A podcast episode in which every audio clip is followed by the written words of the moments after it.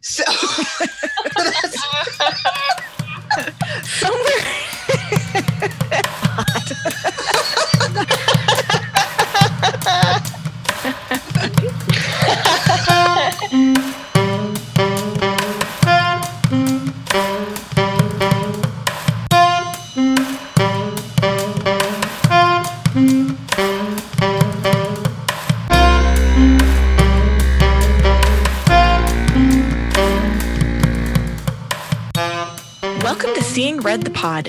episode 12. Today we're going to talk with Paul Theobald from Pierce County, Nebraska, about rural issues and the Democratic Party. I'm April and I'm here with Melody and Stephanie. Let's get started. How you doing, ladies? Great. How are you? I'm great. I'm having a good holiday weekend. There's been some sunshine that really helps. Well, I have to give you a puppy update. Uh, Yeah. We talked about last week. I had the new puppy, and she was basically uh, crapping everywhere. So somewhere somewhere between last year and this year we stopped not swearing on the pod oh, was that was that a rule? no Oh. i'm the one i think who broke the rule i'm just saying we just like lost all uh decorum it's okay crap isn't that bad anyway right Uh, no, no, no, no. I mean, I might, I might say the f word. I can't, I can't make promises about that.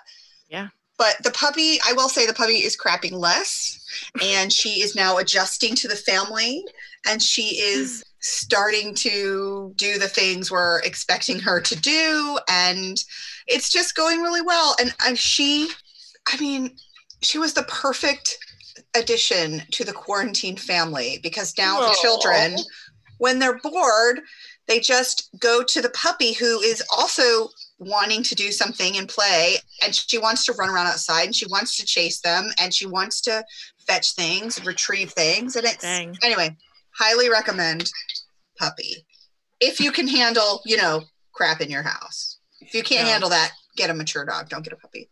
yeah So, April, what's going on at your house? Um, you, the last we heard about your garden, you had a tree that kept failing in various Oh. ways. Is that still happening? no what's it, going on? it seems okay I, it seems fine my latest thing is i've embraced the old ladiness and i bought one heck of a bird feeder yes. I got a bird feeder today. I can give you some seed because I went to the bird habitat store and was Uh-huh. like, I want a squirrel proof bird feeder. How And much I did that a- cost? I'm not going to answer that question.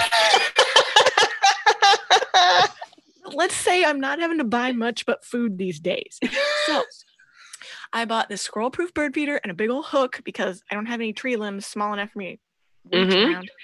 And then I was like, I want seed that will attract a wide variety of birds, but I don't want the squirrels to like it necessarily.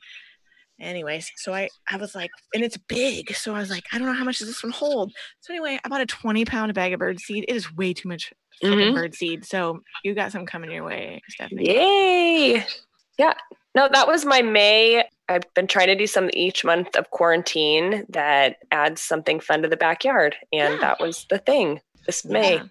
Stephanie, aren't tell them you about the big thing you bought for your backyard. Um, I, well, big. I got, uh, it's a smallish, Yeah. biggish pool. So my kid has something to do this summer. So I'm very excited about it. Very, very excited. Well, Stephanie, I had a question for you. Are you still on the board of a like local farming nonprofit?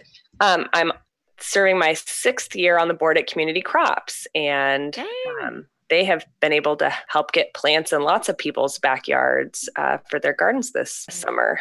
Is that Well, a I- statewide organization or is it local? Nope, it's it's just here in Lincoln. So they Ah. do uh, community, they do outreach at the schools, and they do community gardens all across the city, and then um, education and cooking classes and preservation classes, things like that. Is there similar little like little municipal level nonprofits doing that stuff around the state that you know of? There, there are several in Omaha, and I'm assuming there are some in some of the other communities. I think Brian Whitecalf works with one in Grand Island, Nebraska, but I can't remember the name off the top of my head. But there are several that are doing fantastic things up in Omaha too.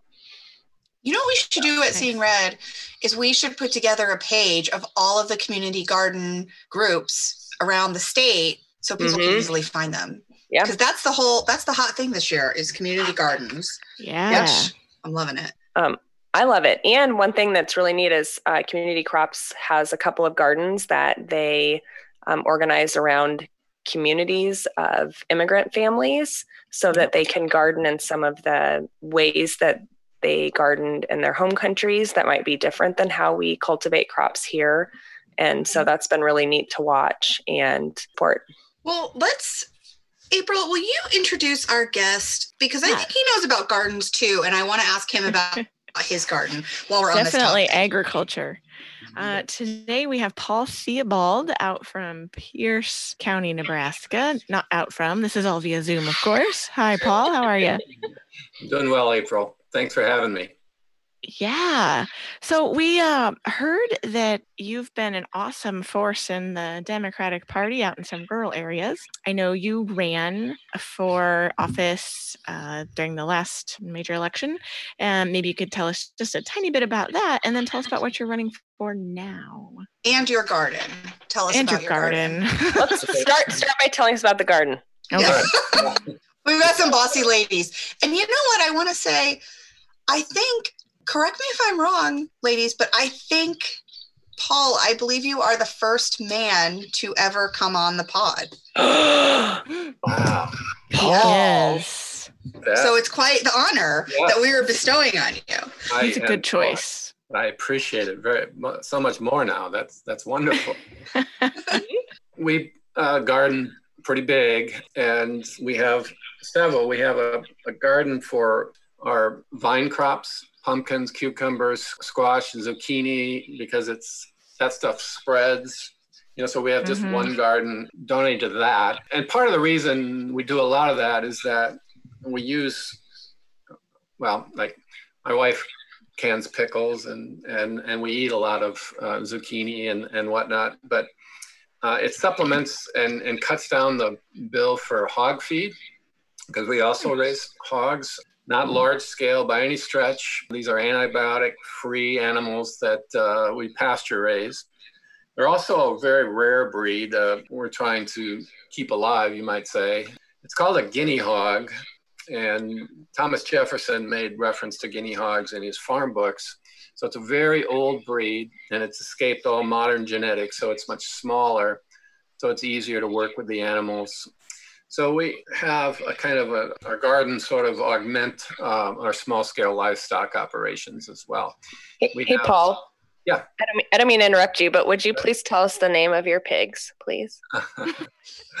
okay, the the boar. What we have on hand right now, the boar is um, Pippin, and the uh, two sows are Galadriel and Arwen.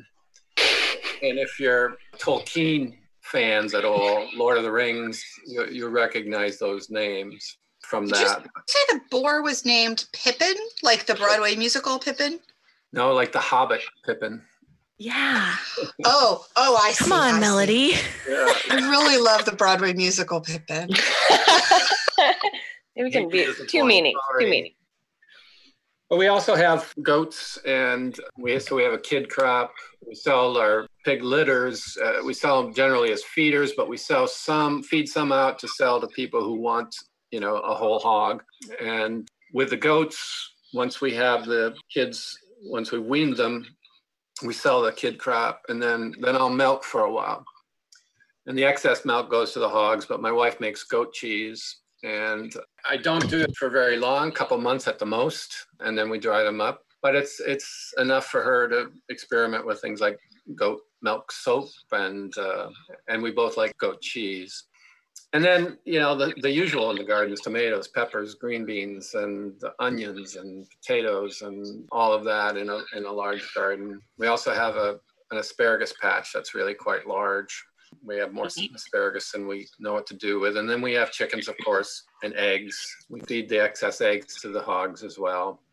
We try to create a kind of a, a balanced system. We've got a hay field uh, on our place that's just large enough for basically for the livestock needs that we have. We also do what we can to produce as much of our own power as we can. Uh, we have a large bank of, of, solar panels to produce as much electricity as we possibly can. And it's maybe six, seven months out of the year, it takes care of most of our power needs. Um, in the winter, it's when the days are shorter and there's more demand, we don't fulfill our needs with those solar panels, but it helps and cuts down the burden a little bit. So we are retired now, and, and our life plan at this point was to grow as much of our own food and to supply as much of our own energy as we possibly can. And that's that's basically what we're doing. But our world kind of got to segue, and, and you guys just jump in, stop me just like Stephanie did whenever. But to segue to the to the political thing, you know, we were living the life we dreamed of while we were working and then this thing this 2016 election just threw everything off the rails i mean it was uh, it was horrible in so many ways and it was it was difficult to function uh, i think and you you all probably remember as well you just knew that this was going to be terrible it was going to be mm-hmm. terrible for women. It was going to be terrible for agriculture. It was going to be terrible for the environment. It's going to be terrible for our climate circumstances. And it's been all that was promised. I mean, it's and more. It's uh, it's worse. But in that 2016 election, when I went in to vote, um, there was no nobody to vote for in the third uh, congressional district, which was also you know just a real heartache you know um, just i want to interrupt you just a second sure. for our listeners so in nebraska there are every state gets congressional representatives based on population in congress and so we have three in our state and uh, congressional district one is lincoln and some counties surrounding it congressional number two is omaha and some counties surrounding it and congressional district number three is the rest of Nebraska. So it's very, very large, but those are low population areas. Mm-hmm. why it kind of looks like that. And so predominantly rural. And predominantly. And so rural. you're saying that as a Democrat, there was no one for you to align with right. because the current Republican Adrian Smith was the only choice. No one ran against him that year. Right. No one ran against him. And, or has for years. Yeah. Uh, it's happened before. Um, and he, let's face it, I mean, he's he's a fairly incompetent congressman. I mean, he hasn't done anything. Hasn't produced much. No. And in my mind, he's kind of a walking example of how little the Republican Party cares about ordinary Americans, rural Americans. You know, to allow us to have virtually no no representation because we got this guy who just votes the way he's told in, in office. So, at any rate, that you know, to kind of make a longer story short, I started doing everything I could to recruit a candidate for CD3 because I didn't want 2018 to be like 2016 where nobody challenged him. So I was able to, uh, or I had a conversation with, with Frank LaMere.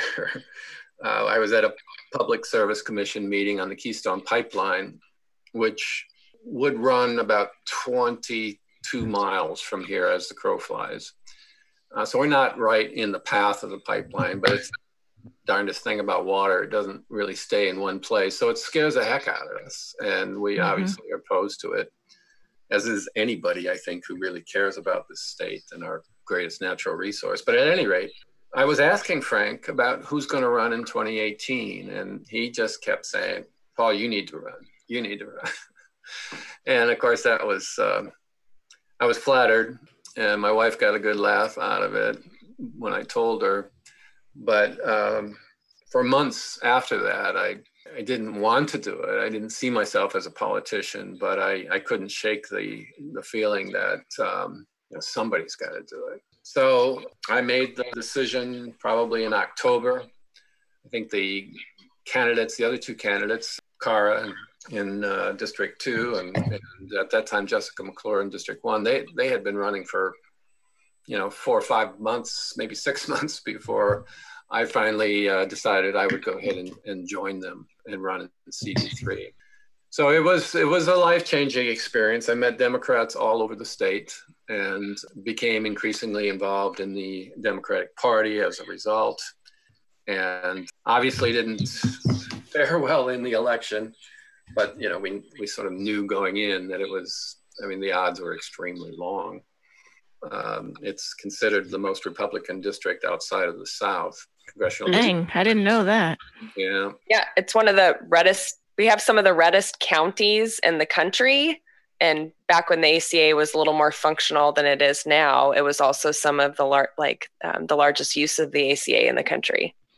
Right. Wow. Which was, you know, I, which is ironic, you know, because every everywhere you went, people were saying, "Oh, damn, ACA, you know, this Obamacare, it's terrible," but yet per capita, the Congressional District 3 is one of the heaviest users because Mm-hmm. it's so heavily farm uh, and self-employed uh, Right. that uh, they they have they absolutely need it. But that's a that's an interesting cultural dynamic that we could we could get into at some point. Do you what do you think was so you knew you went into the race in 2018 and you knew probably you weren't going to win. Odds were against you and ultimately you did not win. Why did you go into the race? And did you get what you were hoping to get out of that experience? Well, I guess the first question was I was just a part of this blue wave phenomenon that, that swept the country. It was a wake up call to everybody, I think, eh, that our democracy could fall so far as, as to elect uh, a completely disgusting and despicable person. So I ran to be basically part of a House of Representatives that would serve as a check on the president. And ultimately, I didn't win, but Democrats won. Mm-hmm. They took the House, and uh, that has saved us in, in so many ways. You know, it's it's hard to say what would have happened had they kept the House. Uh, you know, in addition to the Senate and the presidency, Uh, the first two years were bad enough. But so it, it really was. I've got to do something. No one's doing this particular thing, so why don't I step up and do it?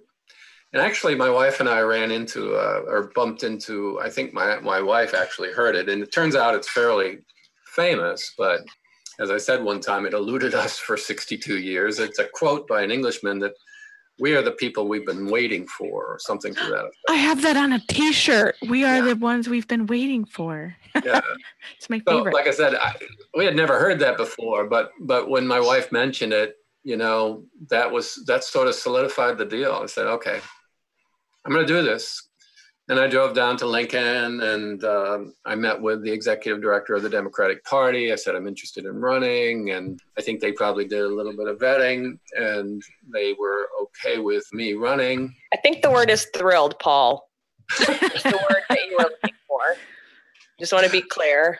Uh, and I do want to I do want to say one thing because I got the pleasure of uh, working with Paul and watching how he ran his race and how he interacted with people. And Paul connected with Democrats and independents across the state. And Paul also really supported other candidates. He was sometimes there are races that we can't win. And part of the purpose of people running there might be a couple of races in Nebraska right now you can think of where we have no chance, but those candidates are there to build the bench and support and lift up other candidates that are running. And so Paul did a really fantastic job of that. And so that was really neat to watch. You're right, and and I, in fact, the very last weekend before the election, I was very tempted to go down to uh, Omaha and and knock doors for for Kara, but I was running my own race, and so I went to some small towns and did that. But it was kind of a, a bonding experience with the other Democratic candidates, some more than others, obviously. Uh, but I became very close to um, to Spencer Danner, to Jessica. Got to know um, you know you know unicameral uh, uh, representatives or unicameral senators, and uh, it was it was really quite literally a, a life changing experience for me. I was an academic, uh, a teacher, a professor, and uh, really kind of a sequestered life. Early on, you know, when we were young, uh, my wife and I, I mean, we had, we both sort of, I won't say we come by it naturally because we both have Republican siblings, But my father, for a brief period, was president of the Rural Mail Carriers Association, basically the Rural Mail Carriers Union in uh, Minnesota. And that role actually earned him uh, and my mother uh, two tickets to Truman's inaugural ball, which we sort of we have family photos of, of them there. It's really kind of cool. My grandmother has an invitation. I've seen it to Nixon's inauguration. I was like, grandma. what? no, not, she doesn't say poor grandma. I say poor grandma. Sorry, what? I just had to throw Paul, that in there. Paul, what was your what was your academic background? What were your disciplines? Well, I I was a, I started out uh, teaching social studies in high school. History. I was a history major. Um, woo, woo educators. Yeah. well done, I, April. Well done. I focused actually. I continued to focus on educational history in uh, in my doctoral program, and that proved to be really kind of interesting. You know, connected to some some of the issues related to schooling that we might want to talk about. But I also had an affinity, obviously, for rural schools and and preserving them. Hey, hey, Paul. Yeah. What's the name of your book that you wrote? Uh, well, there's. The, okay, the one I have a copy of. Okay, there's a few of them, but um, the one that you have a copy of is called Education Now how rethinking America's past can change its future. And it's actually mm-hmm. the book is a is sort of a, a, recasting of America's political, economic, and educational theory. So it's much bigger than just you know how, how do we do public schooling. It's uh, it, it, kind of examines the underlying assumptions related to why we do politics the way we do, why we do mm-hmm. the way we do, and why we do education the way we do. So that was that was the intellectual task related to to that book. And i, I really like it because it has a lot of focus on what's going on in our rural rural america. Yeah it, it does. It actually was in that book where I, I first made the argument that much like our founding generation needed to separate church and state not just for reasons of raw power, but for reasons of cultural messaging. The church controlled the news, controlled the stories that people heard. And you weren't going to uh, hear positive uh, stories about doing away with the feudal system, doing away with uh, intergenerational titles and wealth and all of that. That's, that wasn't going to come from the church because the church was so tightly interlocked with the aristocracy as it was. The second sons or became clergymen and so on. And like I said, they controlled the messaging, which was very, very important piece to separating church and state. What we need to do now, of course, or I made the argument in the book that it's just as important for contemporary Americans to orchestrate a separation of corporation and state because corporations control the messaging. And that's a pivotal piece to uh, you know hindering any kind of democratic advancement. You don't say. I love hearing you say this. That's why I had to clap. um, Damn. So, I always, I always said Paul speaks my soul a little bit. So, Paul, I feel like we could do a three-hour episode just of. I just want to like hear you lecture, basically. Um, I, I will say, in you know, for separating church and state, while maybe we have some elements in our structure that are intended to do that. Right here in Nebraska, we know that the Catholic Church is participating in an outsized role in our state government. And in fact, when Governor Ricketts held a press conference to celebrate his Lie to Women bill, enshrining in law medical procedures that can kill women, uh, Seeing Red tried to get into the press conference. We were not allowed in uh, this we Facebook lived the whole event. We were not allowed in, and the Catholic Church was there, and they were live streaming the event. So, so those are not separate. I will say. In the main, I'm very disappointed with the Catholic hierarchy. They've had, they've shown, you know, no proclivity to keep focus on on uh, social and economic justice. And back in 1987, the bishops in this country wrote a powerful piece on, on just that topic, but it's been almost silent since 1987, and that's that's very disappointing. Mm-hmm.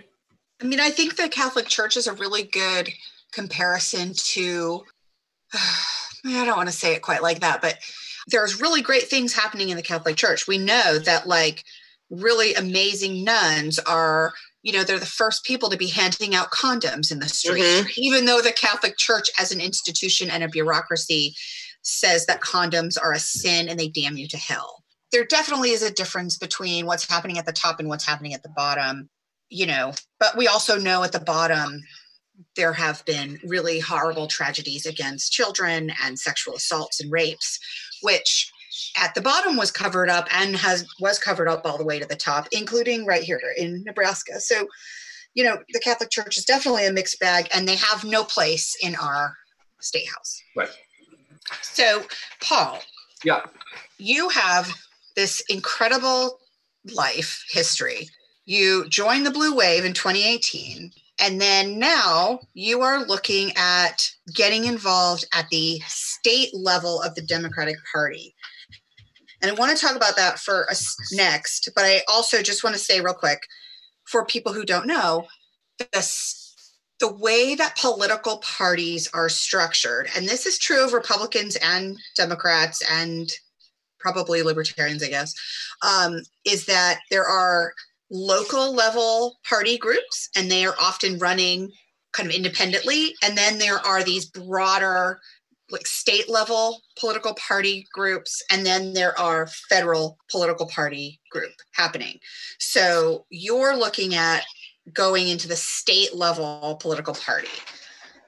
Can you talk about that? Sure.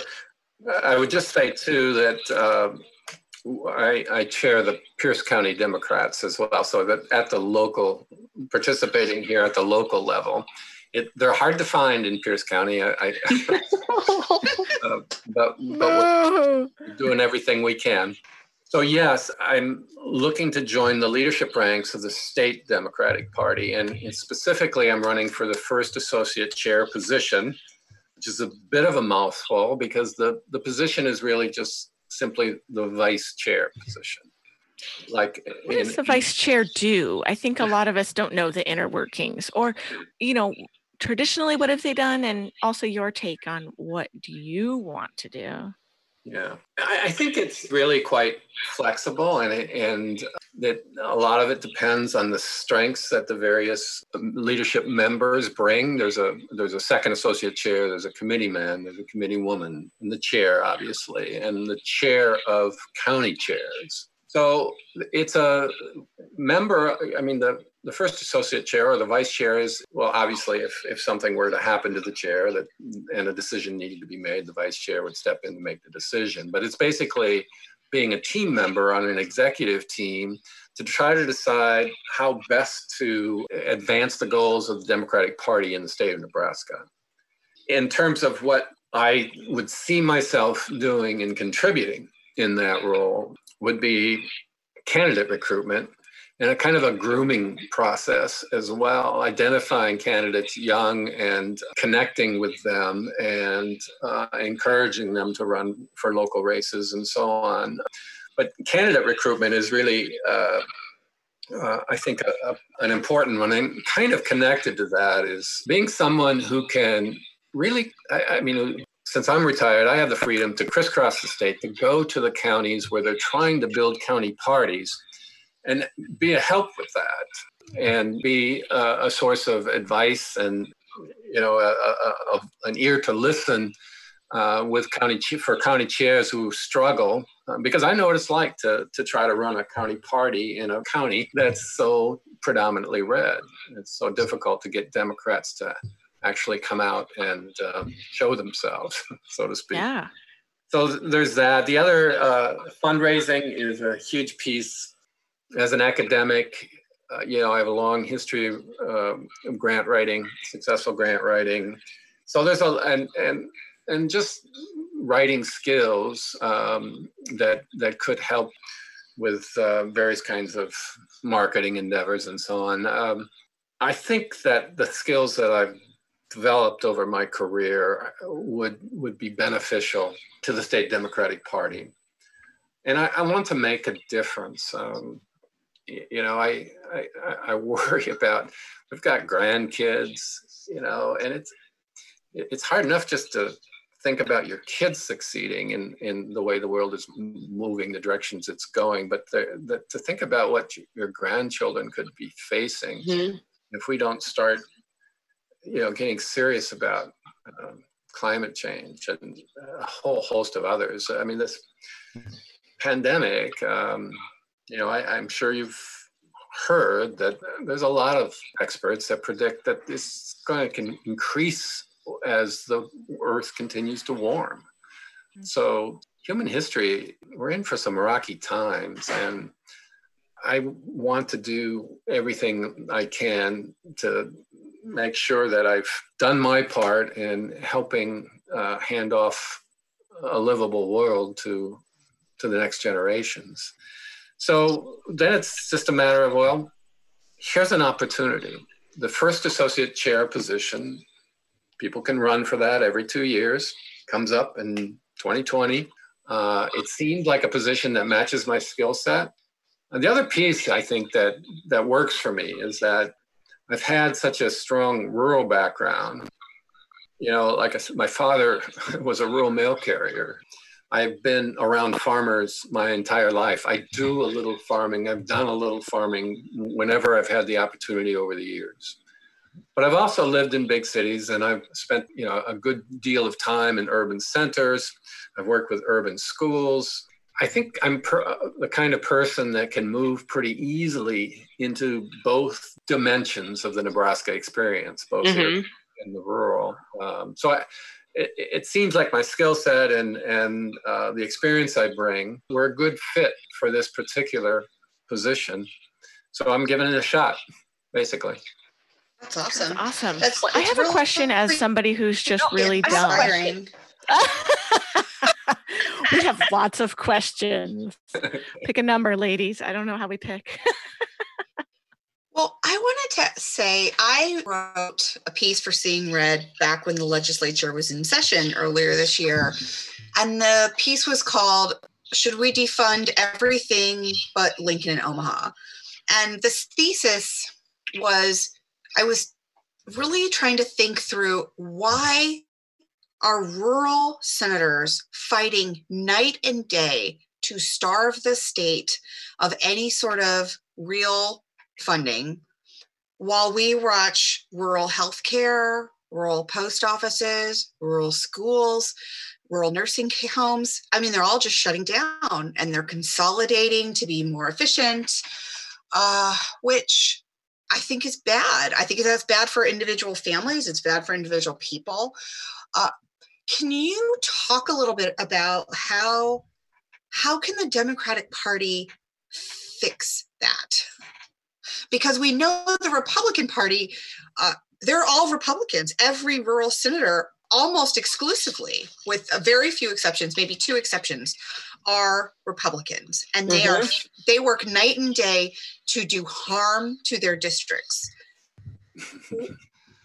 what's go- what's going on there? Like what what can the party be doing to fix that? So we always hear the chair. A lot of people know who Jane Kleeb is, and she's always talking about building the rural vote. What does that actually mean to you? What does that actually look like? Well, what it means is, to me, is we have to have the conversations with people uh, about the fact that the Democratic Party actually wants to see rural America stop decades worth of erosion and reverse it. We want to see the number of farmers and ranchers grow instead of decline.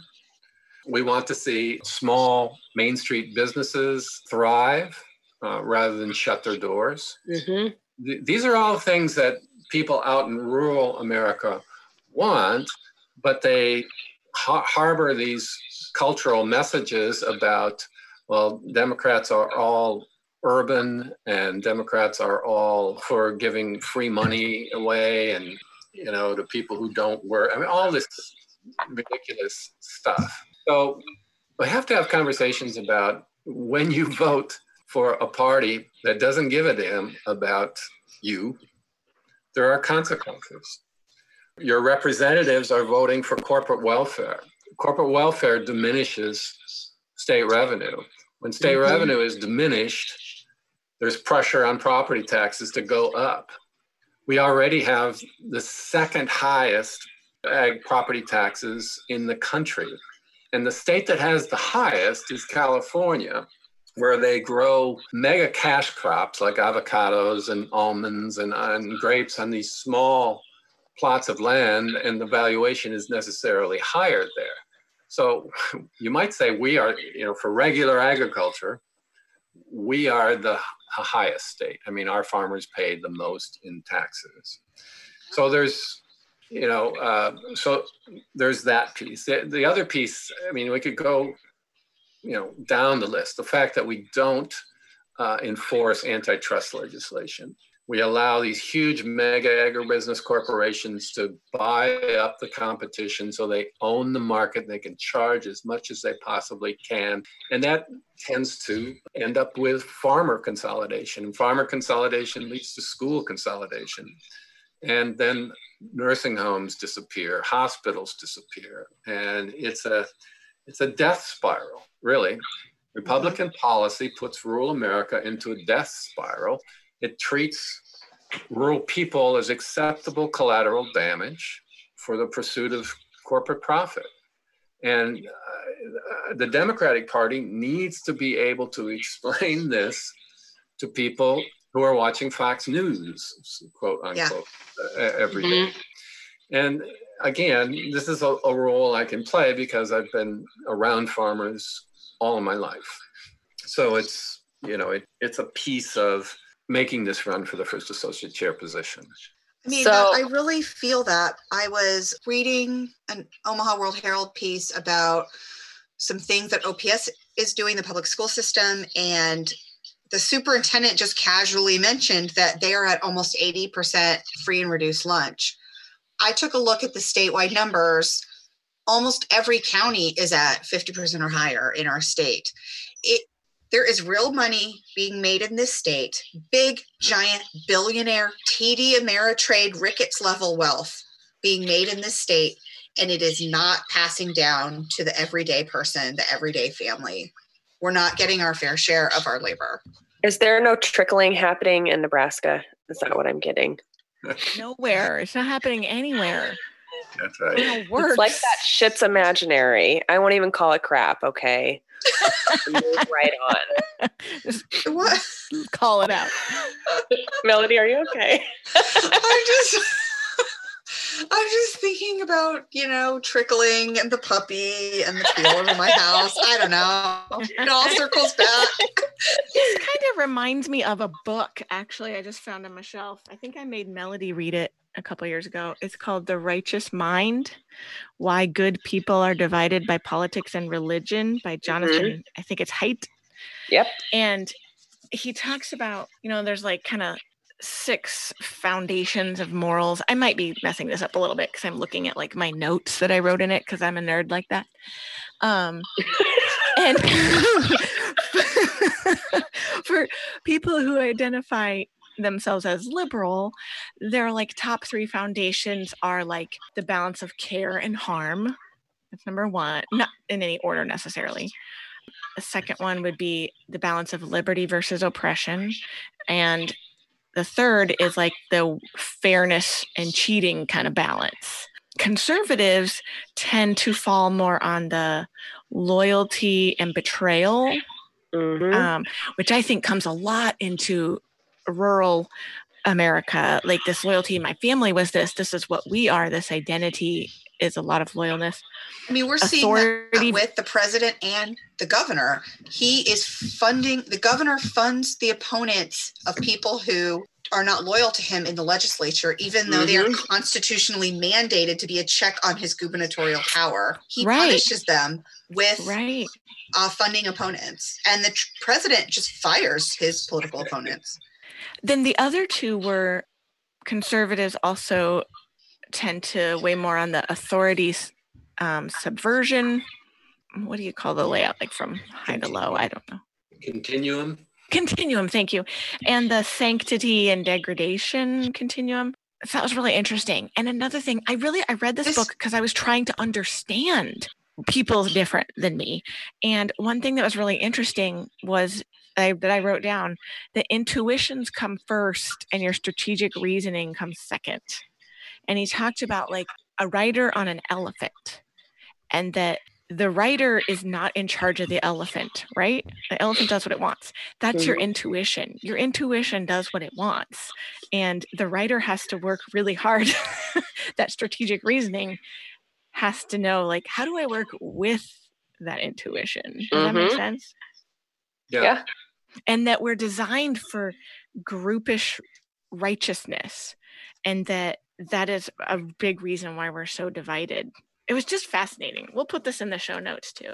It's, it's similar analysis to uh, there's an economist by the name of Richard Thaler, and about a half a dozen years ago, he won the Nobel Prize because he was basically making a very similar argument that for forever the discipline of economics has considered human beings to be sort of self-interest calculators. You know, I'm going to buy this product because it's cheaper, and you know, I'm going to uh, um, and, and they they're always thinking about their own well-being and how it's advanced from in economic terms.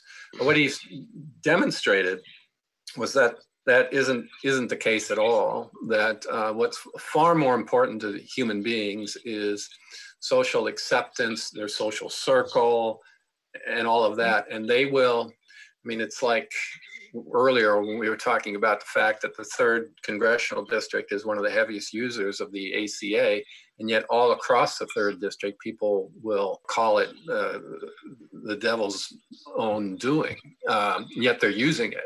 But they talk that way because that's acceptable talk in their social circles, and being mm-hmm. accepted by others is more important to them than their own economic self-interest. And so that was really kind of path breaking and it, and it shoved the whole discipline of economics off off of its uh, rails just a little bit. And now now we're getting, I think, a lot more interesting work coming out of out of economics as a result.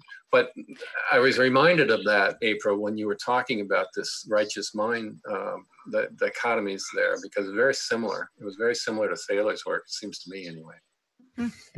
It was fascinating. Like, I mean, I like to learn, but there's not very many books that I buy because I'm a librarian. So, like, borrowing is sacred. but I mm-hmm. buy when I'm like, no, I want to understand this and I want to write in it and I want to underline and take notes. And this is one. It's a pretty big book, but it was very readable. Yeah. Well, you had another interesting part I want to say because it reminds me of something Melody talked about previously the author said, Our politics will become more civil when we find ways to change procedures for electing politicians and the institutions and environments within which they interact. Just because we're all sucked into our tribal moral communities. Mm-hmm. And it made me think about Melody, who I don't even think it was on a pod. I think it was pre pod recording moments when she was like, Why do we have to have a, a partisan governor race? Like, we could elect somebody who doesn't have to be Republican or Democrat necessarily, who could have better ideas for the state so that we weren't drawn on these tribal moral lines, you know? It was an interesting idea. Well, we, we, uh, you know, we don't, we don't have a proportional system. I, I think if we had a proportional representation in the United States, we, we could do you know, I mean, it would be far easier to do that, April. Yeah. With a winner take all system that we have, and incidentally, there aren't very many countries left that still have this kind of system. Thank you. I was going to ask that question. You read yeah. my mind. Yeah. No, it's it's the United States, Canada. Can you tell us some? Do you know off the top of your head? You're academic. Do you know off the top of your head a few major countries of the world that don't use this proportion or do, use a proportional system? Oh, sure. Almost all of all of Europe, Australia uses a proportional system, and it's because, like in Nebraska, we're all Democrats in in Nebraska, or all the Democrats in Nebraska are totally unrepresented in the government. Yeah, tell me about it. like 40 percent of the state, we have five statewide offices in Washington, and we get zero. Right, and in a proportional system, that wouldn't be the case. We'd we get two. right, and and that what that does is it, it forces more compromise in uh, in Washington in the in the central government, where they've got to build coalitions in order to get things done. Mhm. That is the exact opposite narrative that we're told. We're told that if we went proportional, then that poor rural people wouldn't get anything they need or want. Well, That's not what I you're mean, I think the actual facts are they're already not getting anything they need or want Right. because we're shutting it all down because there's no money. And uh, and is propaganda is a funny thing. And Yeah, I just want to say for the record, like Paul said, I'm an urban Democrat in Nebraska. I don't want those small town businesses to close. I want you to be able to go to a grocery store in your town. Mhm. I want you to be able to have a post office. These seem like I want you to have broadband internet. These are like basic things that every community Broadband should for have, everyone.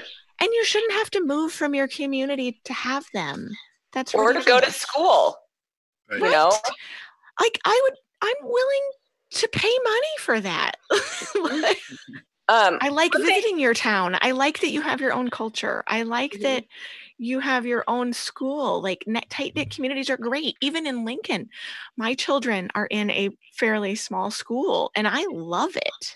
One thing that I really appreciate you about you, Paul, is that you really seem to be thoughtful about what you want to bring to the table. And I think that's really important because in Nebraska, the Democrats get four voices to the national party, to the DNC. And I think that you have an important voice that I don't feel like they have a lot of at the DNC. Um, I'm guessing they probably have a lot of upper class white male voices and granted you're you know white and male paul we won't hold it against you. But you know uh, you seem to get it and actually care about other people and and care about rural america which i just feel like we need more of that. We need more of that on the national stage to make sure that we can actually reach out and connect with uh, voters and get reasonable people elected up and down the ballot I really know, hope this is only the beginning of what you do. Like, I Yeah. hope that you Uh-huh. don't stop Uh-huh. here. Like, I hope you'll run again for office sometime because, gosh dang it, I don't live out there, but I'd vote for you. Yeah, and so does my seven-year-old. I just never would need everybody to know. Oh my gosh. fan.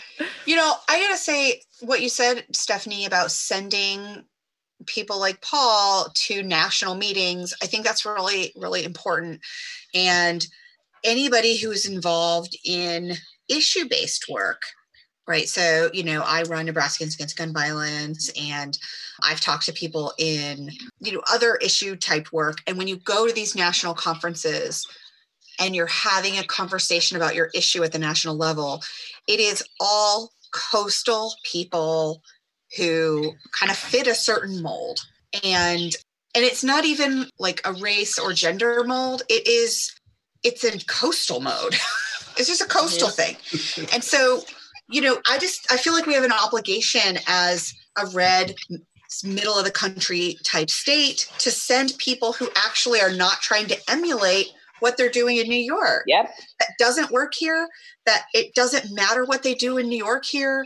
Nobody cares we need to be we are experts in what it's like to live in rural red states and we need to be really proud of that and we need to not be trying to emulate people who don't face the challenges that we face here hmm we need to be building coalitions with people who do face similar challenges. We need to be reaching out and really coordinating with, well, how are they getting things done in Kentucky? How do they get things done in Nevada? How do they get things done in Idaho? Those are our people.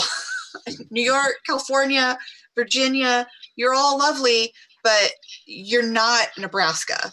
I've Right. given up on Idaho. Sorry.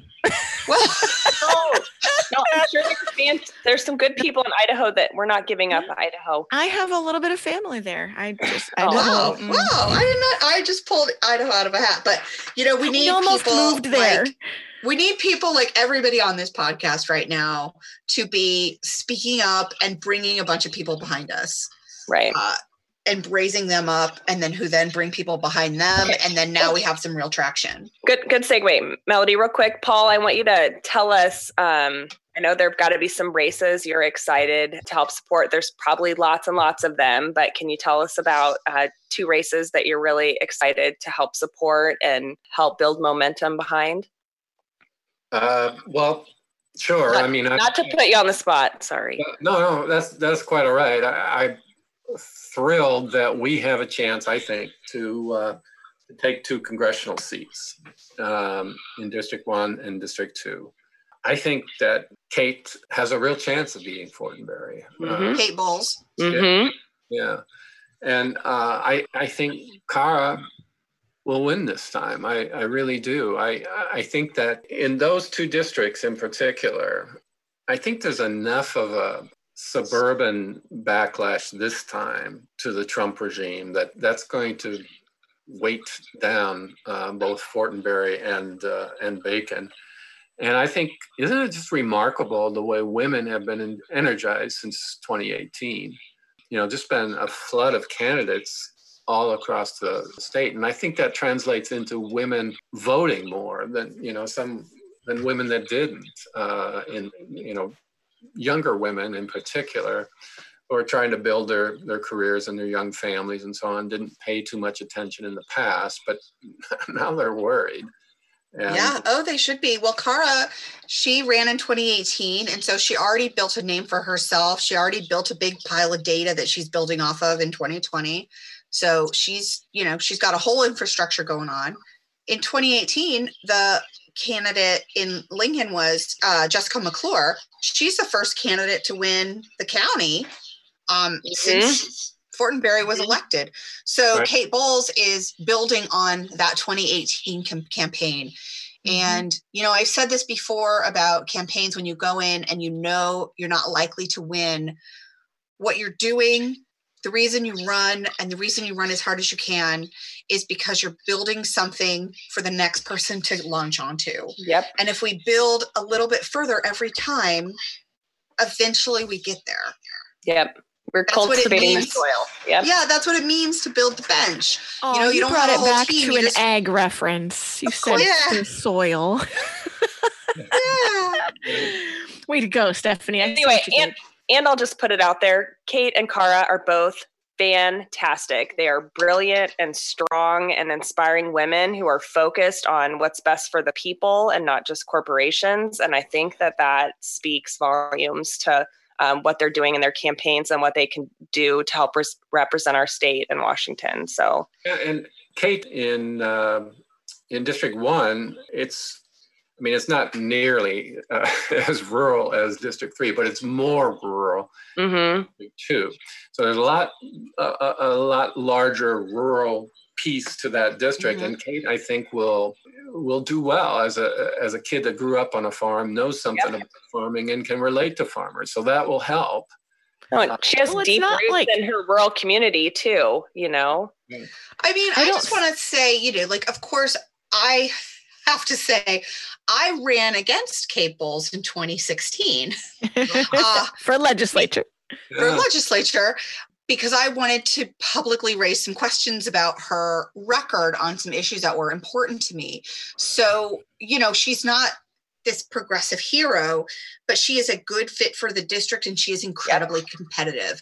And what I do know is true about Kate Bolz is if you don't agree with what she's doing, she will sit down and talk to you and she is moved by data and logic and Mhm. facts and expertise and science and that is the difference between a congressman like you know jeff fortenberry and don bacon who cannot be reasoned with that's the difference Yep, I agree completely. Yes. and and that's i want people who can look at data and information and go forward right and make the best decisions from there anyway Oh. go kate go kara i'm so freaking excited well paul we should probably get wrapped up here uh, we don't want to keep you all night long talk well actually that's a lie I do want to keep you all night. I have so many more questions for you, but we just we don't have time. But I do want to know what are you reading right now? What Uh, are you reading? And I'm going to put it on the uh, Seeing Red book list. We just started from the last episode to this one. We now have a landing page on bookshop.org, and you can see all of the books we're recommending. So if you lose track of a single pod's recommendation, you can go and you can find any of the books that we've recommended. They A librarian needs to say something. Yes. Bookshop.com, you may not have heard of, raises money for independent booksellers around the country. And, and also a teeny tiny bit for seeing red. But the point is that you can help keep independent booksellers in business and they can compete a little bit against the big guys. So Right. Well, are you reading, Paul? Well, and I'll I'll answer that, but just on that note, you're probably familiar with your the advancedbookexchange.com, abebooks.com. This is a, a network of independent bookstores that sells via that vehicle. So, and I use use them a lot. Unlike you, April, I'm not a librarian, so I just go and buy books, and that's probably going to Doing your part. hinder the retirement picture for my wife and I. Um, Um, for our listeners who cannot see Paul on the Zoom camera, he is sitting in a gorgeous wooden library that you would see in like a movie of a Mhm. fancy house. And it is such a fancy library. It has a ladder, an A actual ladder. library ladder. It is so with just a rail, with a rail. Mark, mark your calendars. The weekend after it is safe to do so, we are going to have a Seeing Red retreat. You're all invited, and we're just going to hang out in Paul's library. That'll keep us busy. that would be fun. That would be fun. Well, to spe- specifically answer the question about the book that I'm reading right at this moment, it's a novel. It was written by a man by the name of J. J. Hyatt Downing, who uh, was a fairly accomplished novelist. His biggest uh, book, um, biggest seller was the novel Sioux City, which was supposed to become a Broadway, or I, I mean, a movie. It was it was going to become a movie of, in Hollywood, uh, but something happened at, toward, and it, it just never got off the ground. But he was born in Hawarden, Iowa, just on the. I, Just- I live there. Did you live in Oh. Hawarden? I did. Oh my goodness. Well, it's interesting. What's the book called? the book is called The Harvest is Late, and um, it's it's a wonderful novel. It's actually set in southeast uh, South Dakota in a small town. Like I said, he grew up in Hawarden, and there was actually uh, another. This is a very strange situation because Hawarden's not a large town. It's a stone's throw, really, from the state of Nebraska. But uh, Ruth Suckow is uh, uh, an Iowa author, novelist, very successful. In fact, she's sometimes called the Willa Cather of Iowa. But she was born in, in Hawarden as well. And later on, these two novelists had some correspondence over their earlier days. So I, I want to get to Iowa City at some point in time to to kind of go through that. But I'm writing a, a paper on unheralded novelists in uh, what's called Siouxland, uh, which is basically south southeast South Dakota, northeast Nebraska, uh, northwest Iowa, and southwest Minnesota. And it, the book will be coming out next year. And it's uh, so I'm reading this novel, this J. Hyatt Downing novel, The Harvest is Late, as a part of that project. I'm working my way through a half a dozen novelists that were really quite accomplished, but books are now uh, long out of print. And that's that was really important project for me uh, at one point in time was to try to get people reading these novels that were really really good but because of our sort of urban preferences in the 20th century you know our fascination with hemingway and fitzgerald and, and these these these types of authors a lot of good rural work fell through the cracks and as an example, I mean, nobody thinks about uh, Faulkner as somebody who threw, fell through the cracks, but the fact is that he was basically forgotten. All of his work was out of print in this country, and he was only rediscovered when people found out that people in Europe were reading him right and left, and then slowly Americans began to embrace Faulkner. So there's a lot of really good work out there that ends up out of print that doesn't deserve to be out of print. And so that has been uh, kind of a, a, a, real interest of mine. So at any rate, I'm reading The Harvest is Late by J. Hyatt, Hyatt Downing right now. I can, in fact, I can. He's pulling it off his shelf right Well, now. His fancy, his fancy Something. library No, but- Oh, he pulled the other that book off. people, every, everybody else can't uh, see it, but this is the, the novel Sioux City. I think the, the Harvest is Late is up by, on my bedstand upstairs, but um, this is another one that he did and, and was his most popular best-selling novel at any rate. So this is this is about things that are close to us, places that we know of, and we Yes, we can go where we've been easily. right.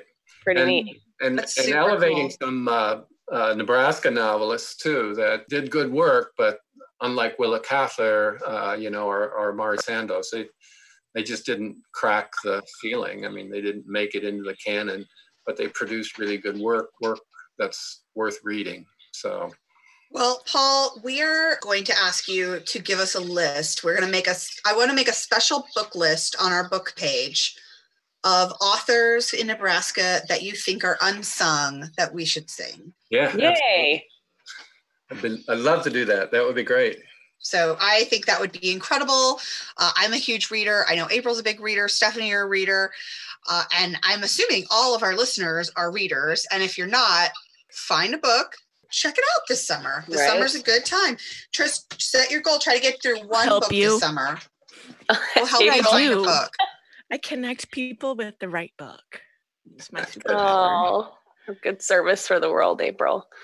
Although if you like fantasy, it's a lot harder for me. Mm, I'm sure Paul could help us with that. We could. Okay. Yeah, we're on it. We're on it. Well, everyone, enjoy your week.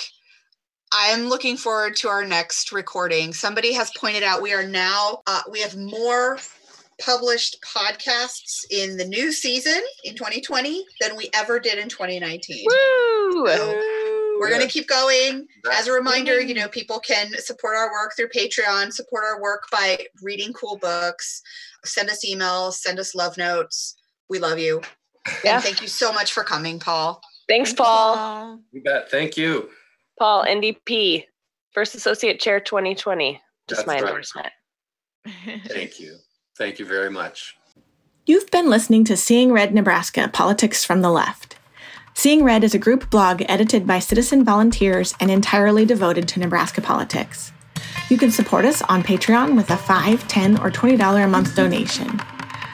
Be sure to check us out at seeingrednebraska.com and on Facebook and Instagram. You can also follow us on Twitter at seeingredne or contact us via email at seeingredne at protonmail.com.